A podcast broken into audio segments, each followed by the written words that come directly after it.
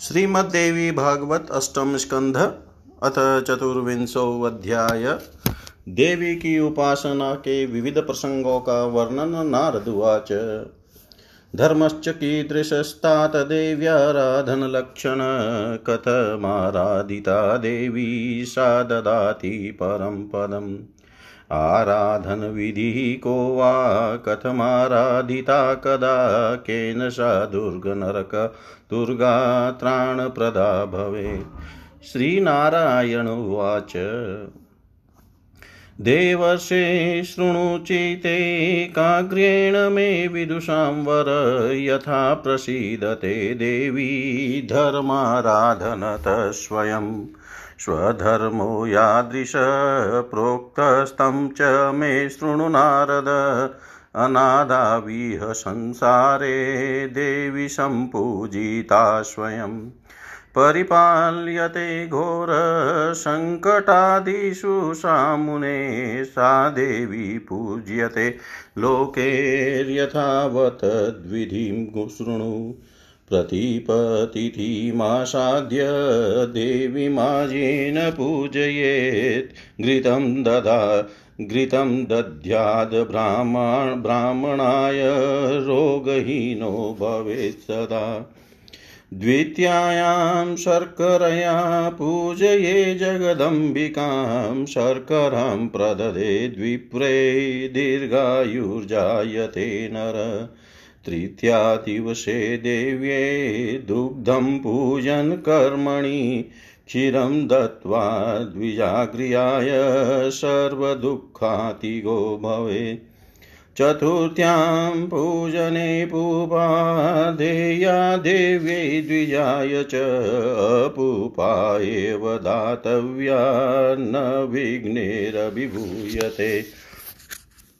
पञ्चम्यां कदलीजातं फलं देव्यै निवेदये तदेव ब्राह्मणे देयं मेधावान् पुरुषो भवेत्। षष्ठितितो मधुप्रोक्तं देवी पूजन् कर्मणि ब्राह्मणाय च दातव्यं मधुकान्तिर्यथो भवेत्।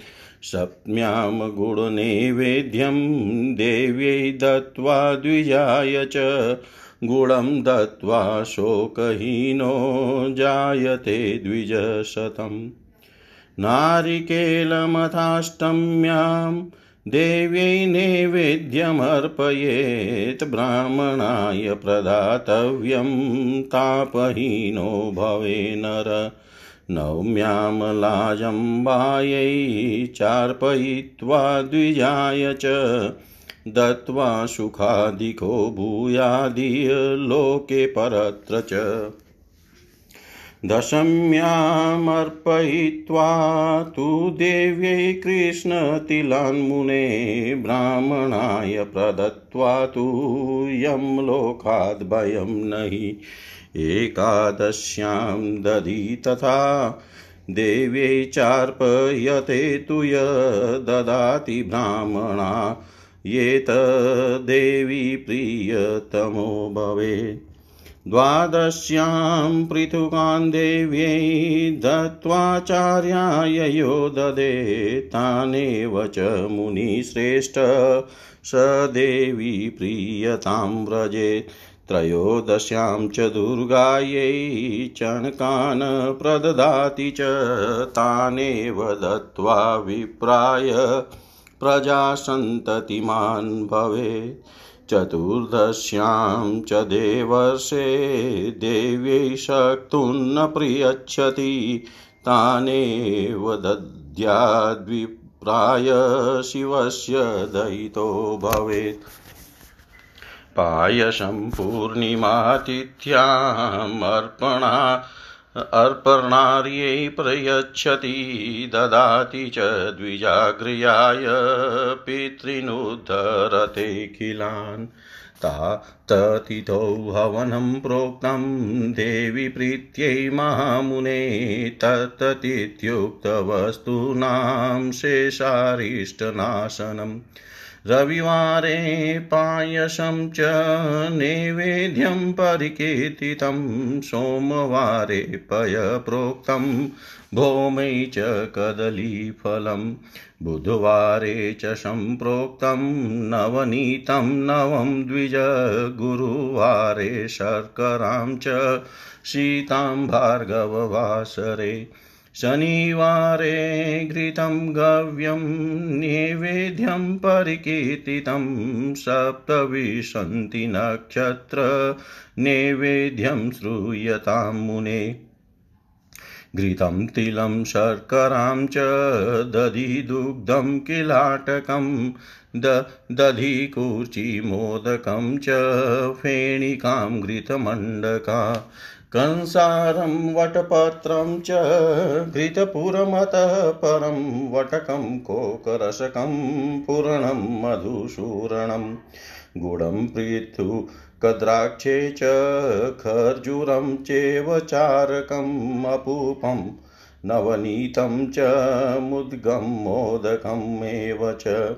मातुलिङ्गमिति प्रोक्तं भन्नैवेद्यं च नारद विष्कम्भादिषु योगेषु प्रवक्ष्यामि निवेदनम् पदार्थानां कृतस्वेषु प्रीतिजगदम्बिका गुडं मधुद्घृतं दुग्धं दधितक्रं त्वपूपकम्।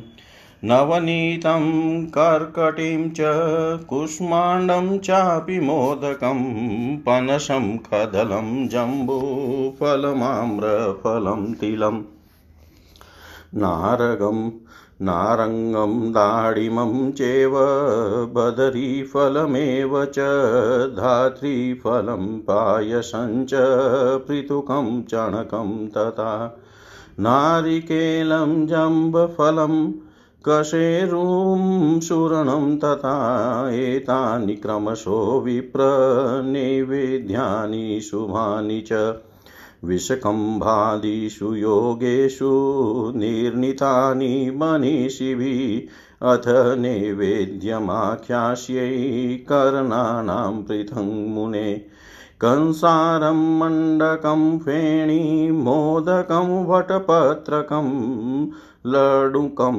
घृतपूरं च तिलं दधिघृतं मधु करणानामिदं प्रोक्तं देवि नैवेद्यमादरात् अथान्यत सम्प्रवक्ष्यामि देवि प्रीतिकरं परम् विधानं नारदमुने शृणु तत् सर्वमादृत चैत्रशुद्धतृतीयायां नरो मधुकवृक्षकं पूजयेत पञ्चखाद्यं च नैवेद्यमुपकल्पयेतेवं द्वादशमासेषु तृतीयातिथिषु क्रमात्। शुक्लपक्षे विधानेन नैवेद्यमभिदद्महे वैशाखमासे नैवेद्यं गुडयुक्तं च नारद।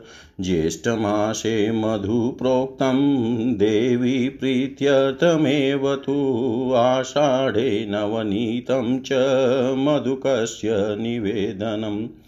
श्रावणे दधिनैवेद्यं भाद्रमासे च शर्कराश्विने पायसं प्रोक्तं कार्तिके पय उत्तमम् मार्गे फेण्युत्तमा प्रोक्ता, पौषे च दधिकूर्चिका, माघे मासि च नैवेद्यं घृतं गव्यं समाहरेत्। नारिकेलं च नैवेद्यं फाल्गुने परिकीर्तितम् एवं द्वादशनैवेद्यमासे च क्रमतोऽर्चयेत् मङ्गला, वैष्णवी, माया, कालरात्रिरधुरत्यया, महामाया, मतङ्गी च, कालिकमलवासिनी शिवा सहस्रचरणा सर्वमङ्गलरूपिणी येभिनाम पदैर्देवीं मधुके परिपूजयेत् ततस्तु वितदेवेशीं मधुकस्तां महेश्वरीं सर्वकामसमृद्ध्यर्थं व्रतपूर्णत्वसिद्धये। नम पुष्करनेत्रायै जगद्धात्र्यै नमोऽस्तु ते माहेश्वर्यै महादेव्यै महामङ्गलमूर्तये परमापापहन्त्री च परमार्गप्रदायिनी परमेश्वरी प्रजोत्पत्ति परब्रह्मस्वरूपिणी मददात्री मदोन्मत्ता मानगम्या महोन्नता मनस्विनी मुनिध्येया मार्तण्डसहचारिणी जय लोकेश्वरी प्राज्ञै प्रलयाम्बुषद जय लोकेश्वरी प्राज्ञै प्रलयाम्बुदसन्निभे मामोहविनाशार्धं पूजितासि सुरासुरे यमलोका भावकर्त्री यमपूज्या, यमाग्रजा, यमनिग्रहरूपा च यजनीये नमो नमः। संस्वभावा सर्वेशी सर्वसङ्गविवर्जिता सङ्गनाशकरी काम्यरूपा कारुण्यविग्रहा।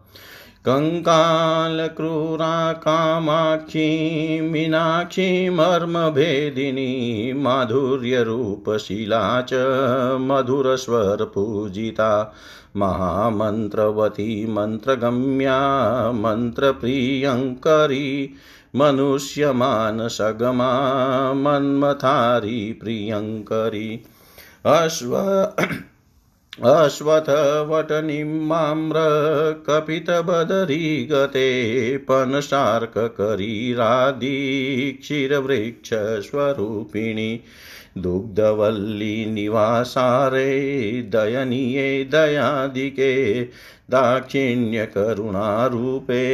जय सर्वज्ञवल्लभे एवं स्तवेन देवेशिं पूजनान्तेस्तु वित्ततां व्रतस्य सकलं पुण्यं लभते सर्वदा नर। नित्यं य पठते स्तोत्रं, देवि प्रीतिकरं नर। आदिव्याधिभयं नास्ति, रिपुर्भीति न तस्य हि। अर्थार्थी चार्थमाप्नोति धर्मार्थिधर्ममाप्नुयात् कामानवाप्नुयात्, कामी मोक्षार्थी मोक्षमाप्नुयात्। ब्राह्मणो, वेदसम्पन्नो, विजयी क्षत्रियो भवेत्, वैश्यश्च धन्धान्याढ्यो भवेत् क्षुद्रसुखादिक स्तोत्रमेत्र च श्राद्धकाले यः पठेत् प्रयतो नर पितॄणामक्षया तृप्तिर्जायते कल्पवर्तिनि।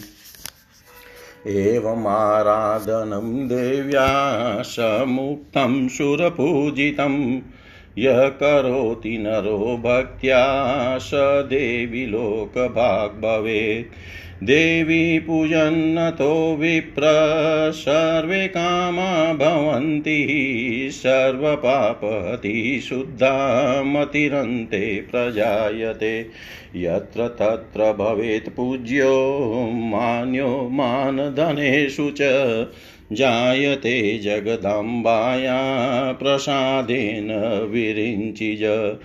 नरकाणां न तस्यास्ति, भयं स्वप्ने अपि कुत्रचित् महामाया प्रसादेन, पुत्रपौत्रादिवर्धन। देवि भक्तो भवत्येव, नात्र कार्या विचारणा इत्येवं ते समाख्यातं नरकोद्धारलक्षणम्। पूजनं हि महादेव्या सर्वमङ्गलकारकं मधुकपूजनं तद्वन्मासानां क्रमतो मुने सर्वं समाचरेध्यस्तु पूजनं मधुकाव्यं न तस्य रोगबाधादिभयमुद्भवते नग अथान्यदपि वक्ष्यामि प्रकृते पञ्चकं परं नाम्ना रूपेण चोत्पत्त्या जगदानन्ददायकम्। साख्यानं च माहात्म्यं प्रकृते पञ्चकं मुने कुतूहलकरं चेव शृणुमुक्तिविधायकम्। कुतूहलकरं चेव शृणुमुक्तिविधायकम्।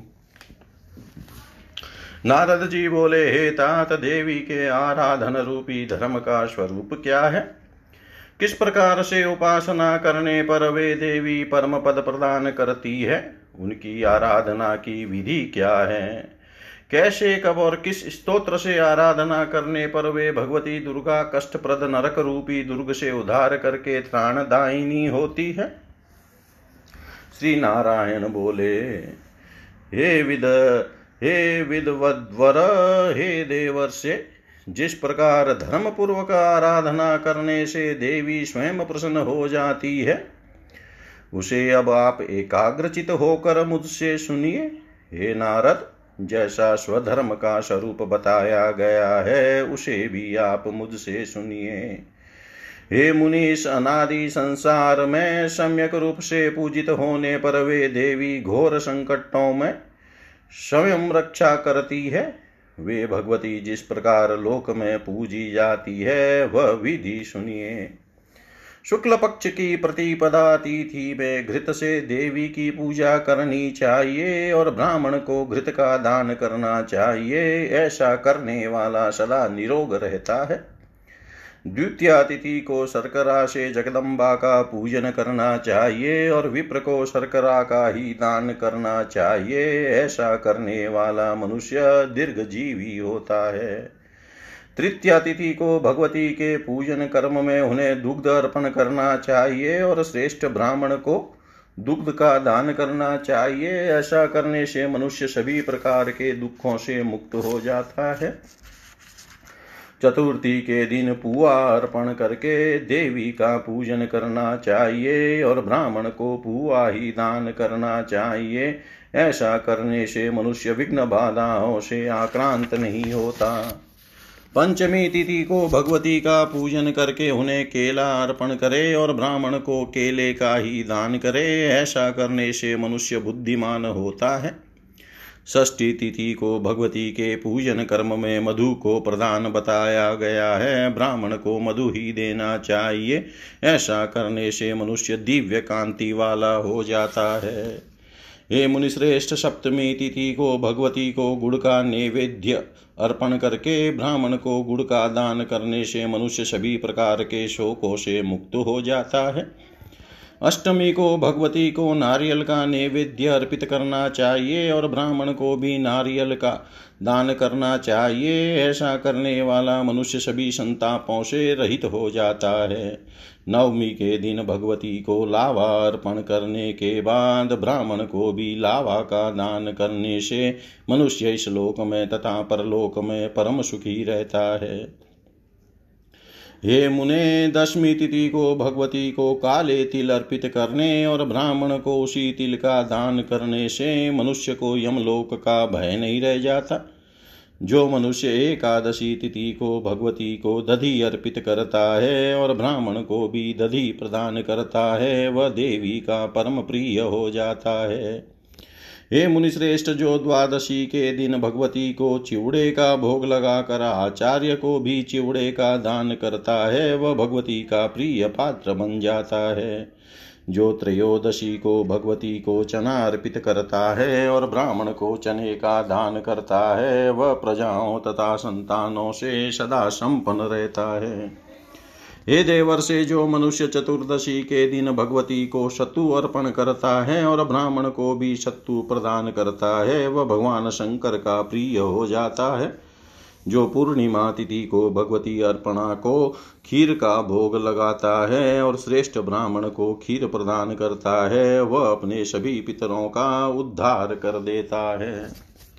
हे महामुने देवी की प्रसन्नता के लिए उसी तिथि को हवन भी बताया गया है, जिस तिथि में नैवेद्य के लिए जो वस्तु बताई गई है, उसी वस्तु से उन उन तिथियों में हवन करने से सभी विपत्तियों का नाश हो जाता है। रविवार को खीर का नैवेद्य अर्पण करना चाहिए, सोमवार को दूध और मंगलवार को केले का भोग लगाना चाह बताया गया है। ये द्विज बुध को ताज़ा मक्खन भोग के लिए कहा गया है। गुरुवार को रक्त शर्करा, शुक्रवार को श्वेत शर्करा और शनिवार को गाय का घृत नैवेद्य के रूप में बताया गया है। हे मुने, अब सत्ताईस नक्षत्रों में दिए जाने वाले नैवेद्य के विषय में सुनिए। घी, तिल, चीनी, दही, दूध, मलाई, लस्सी, लड्डू फेनिका घृतमंड, शक्कर पारा कंसार, गेहूँ के आटे तथा गुड़ से निर्मित पदार्थ विशेष। वटपत्र, पापड़। घेवर, वटक बड़ा। कोक रस, खजूर का रस। घृत मिश्रित चने का चूर्ण, मधु सूर्ण गुड़, चिवड़ा, दाख, खजूर, चारक, पुआ, मखन, मूंग का लड्डू और बिजोरा, नींबू। हे नारद, ये सताईस नक्षत्रों के नैवेद्य बताए गए हैं। अब विष्कम्ब आदि योगों में नैवेद्य अर्पण के विषय में कहूँगा। इन पदार्थों को अर्पित करने से जगदम्बिका प्रसन्न होती है। गुड़ मधु घी, दूध, दही, मट्ठा, पुआ, मक्खन, ककड़ी, कोहड़ा, लड्डू, कटहल, केला, जामुन, आम, तिल, संतरा नार बैर का फल, आमला, खीर, चिवड़ा, चना, नारियल जम्बफल जम्बीरा कसेरु और सूरण हे विप्र, ये शुभ नैवेद्य क्रमशः विषकंभ आदि योगों में भगवती को अर्पण करने के लिए विद्वानों के द्वारा निश्चित किए गए हैं। हे मुने इसके बाद अब मैं भिन्न भिन्न करणों के नैवेद्य के बारे में बताऊँगा। कंसार मंडक फेनी, मोदक वटपत्र, लड्डू घृतपुर, तिल, दही, घी और मधु, ये करणों के नैवेद्य बताए गए हैं, जिन्हें आदर पूर्वक भगवती को अर्पण करना चाहिए। हे नारद मुने, अब मैं देवी को प्रसन्न करने वाले दूसरे श्रेष्ठ विधान का वर्णन, विधान का वर्णन करूँगा। उस संपूर्ण विधान को आदर पूर्वक सुनिए।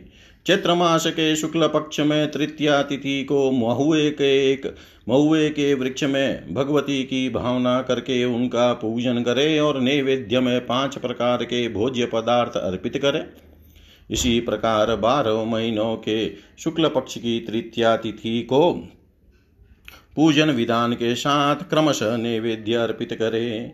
हे नारद वैशाख मास में गुड़ मिश्रित पदार्थ निवेदित करना चाहिए। ज्येष्ठ महीने में भगवती की प्रसन्नता के लिए मधु अर्पित करना चाहिए। आषाढ़ महीने में नवनीत और महुए के रस से बना हुआ पदार्थ अर्पित करना चाहिए। श्रावण मास में दही भाद्रपद मास में शर्करा आश्विन मास में खीर तथा कार्तिक मास में दूध का नैवेद्य उत्तम कहा गया है। मार्ग शीर्ष महीने में फेणी एवं पौष माह में दधी, कुर्ची का लस्सी का नैवेद्य उत्तम कहा गया है। माघ के महीने में गाय के घी का नैवेद्य अर्पण करना चाहिए। फाल्गुन के महीने में नारियल का नैवेद्य बताया गया है। इस प्रकार बारह महीनों में बारह नैवेद्यों से क्रमशः भगवती की पूजा करनी चाहिए।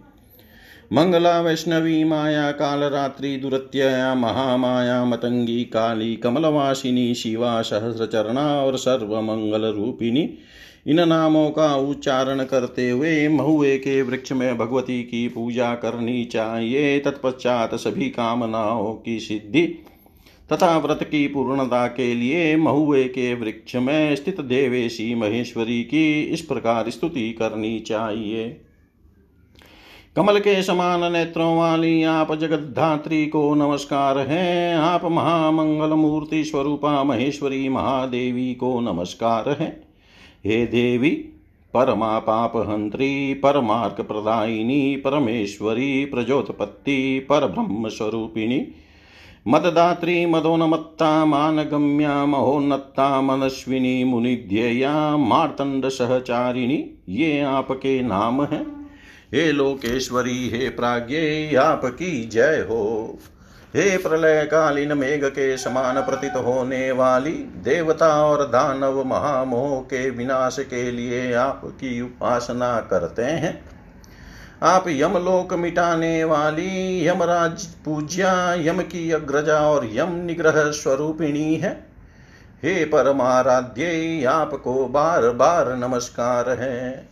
आप सम स्वभावा सर्वेशी सर्वसङ्गविवर्जिता, सङ्गनाशकरी, काम्यरूपा, कारुण्यविग्रहा, कङ्कालक्रूरा, कामाक्षी, मीनाक्षी, मर्मभेदिनी, माधुर्यरूपशीला मधुरस मधुरस मधुरस्वर पूजिता महामंत्रवती मंत्रगम्या मंत्र प्रियंकरी मनुष्य, मानसगमा और मनमत्थारी प्रियंकरी इन नामों से विख्यात है। पीपल वटनी महाम केत एवं बेर में निवास करने वाली आप कटहल मदार करिल जामुन आदि छी क्षीर वृक्ष स्वरूपिणी है। दुग्धवली में निवास करने वाली दयनीय महान दयालु कृपालुता एवं करुणा की साक्षात मूर्ति स्वरूपा एवं सर्वज्ञ जनों की प्रिय स्वरूपिणी आपकी जय हो। इस प्रकार पूजन के पश्चात इस स्तोत्र से उन देवेश्वरी की स्तुति करनी चाहिए। ऐसा करने वाला मनुष्य व्रत का संपूर्ण पुण्य प्राप्त कर लेता है। जो मनुष्य भगवती को प्रसन्न करने वाले इस स्त्रोत्र का नित्य पाठ करता है, उसी किसी प्रकार के शारीरिक या मानसिक रोग का भय नहीं होता। और उसे शत्रुओं का भी कोई भय नहीं रहता। इस स्तोत्र के प्रभाव से अर्थ चाहने वाला अर्थ प्राप्त कर लेता है। धर्म के अभिलाषी को धर्म की प्राप्ति हो जाती है। कामी को काम सुलभ हो जाते हैं और मोक्ष की इच्छा रखने वाले को मोक्ष प्राप्त हो जाता है। इस स्तोत्र के पाठ से ब्राह्मण, वेद संपन्न, क्षत्रिय, विजयी, वैश्य, धन धान्य से परिपूर्ण और शुद्र परम सुखी हो जाता है। जो मनुष्य श्राद्ध के समय मन को एकाग्र करके इस स्तोत्र का पाठ करता है, उसके पितरों की एक कल्प तक स्थायी रहने वाली अक्षय तृप्ति हो जाती है। हे नारद, इस प्रकार मैंने देवताओं के द्वारा देवी की की गई आराधना तथा पूजा के विषय में आपको भली भांति बता दिया। जो मनुष्य भक्ति पूर्वक भगवती की उपासना करता है, वह देवी लोक का अधिकारी हो जाता है। हे विप्र, भगवती के पूजन से मनुष्य की सभी कामनाएँ सिद्ध हो जाती है और अंत में उसकी बुद्धि सभी पापों से रहित होकर निर्मल हो जाती है। हे ब्रह्मपुत्र, भगवती के अनुग्रह से मनुष्य जहाँ तहाँ पूजित होता है और मान को ही धन मानने वाला पुरुषों में सम्माननीय हो जाता है। उसे स्वप्न में भी नरकों का भय नहीं रहता। महामाया भगवती की कृपा से देवी का भक्त पुत्र तथा पौत्रों से सदा संपन्न रहता है। इसमें कुछ भी संदेह नहीं करना चाहिए। हे नारद, यह जो मैंने आपसे महादेवी के पूजन का वर्णन किया है, वह नरक से उद्धार करने वाला तथा संपूर्ण रूप से मंगलकारी है। हे मुने चैत्र आदि महीनों में क्रम से महुए के वृक्ष में भगवती की पूजा करनी चाहिए। हे अनग जो मनुष्य, मधुक नामक वृक्षों में, मधुक नामक वृक्ष में सम्यक रूप से पूजन करता है, उसे रोग बाधा आदि का कोई भय उत्पन्न नहीं होता। अब मैं देवी मूल प्रकृति के श्रेष्ठ पंचक से संबंधित अन्य प्रसंग का वर्णन कर रहा हूँ। यह प्रसंग अपने नाम रूप और प्रादुर्भाव से संपूर्ण जगत को आनंदित कर देने वाला है। हे मुने, यह प्रकृति पंचक कुतूहल उत्पन्न करने वाला तथा मुक्ति प्रदायक है। आख्यान तथा महात्म्य सहित इसका श्रवण कीजिए। इति श्रीमद्देवी भागवते महापुराणे अष्टादशसहस्रयां संहितायाम् अष्टम स्कन्धे देवी पूजनविधिनिरूपणम् नाम चतुर्विंशोऽध्याय सर्वं श्रीशां सदाशिवार्पणम् अस्तु। ॐ विष्णवे नमः, ॐ विष्णवे नमः, ॐ विष्णवे नमः। अष्टमस्कन्धः समाप्त। ॐ पूर्णमद, पूर्णमिदं पूर्णात् पूर्णमुदच्यते। पूर्णस्य पूर्णमादाय पूर्णमेवावशिष्यते। ॐ शान्ति शान्ति शान्ति।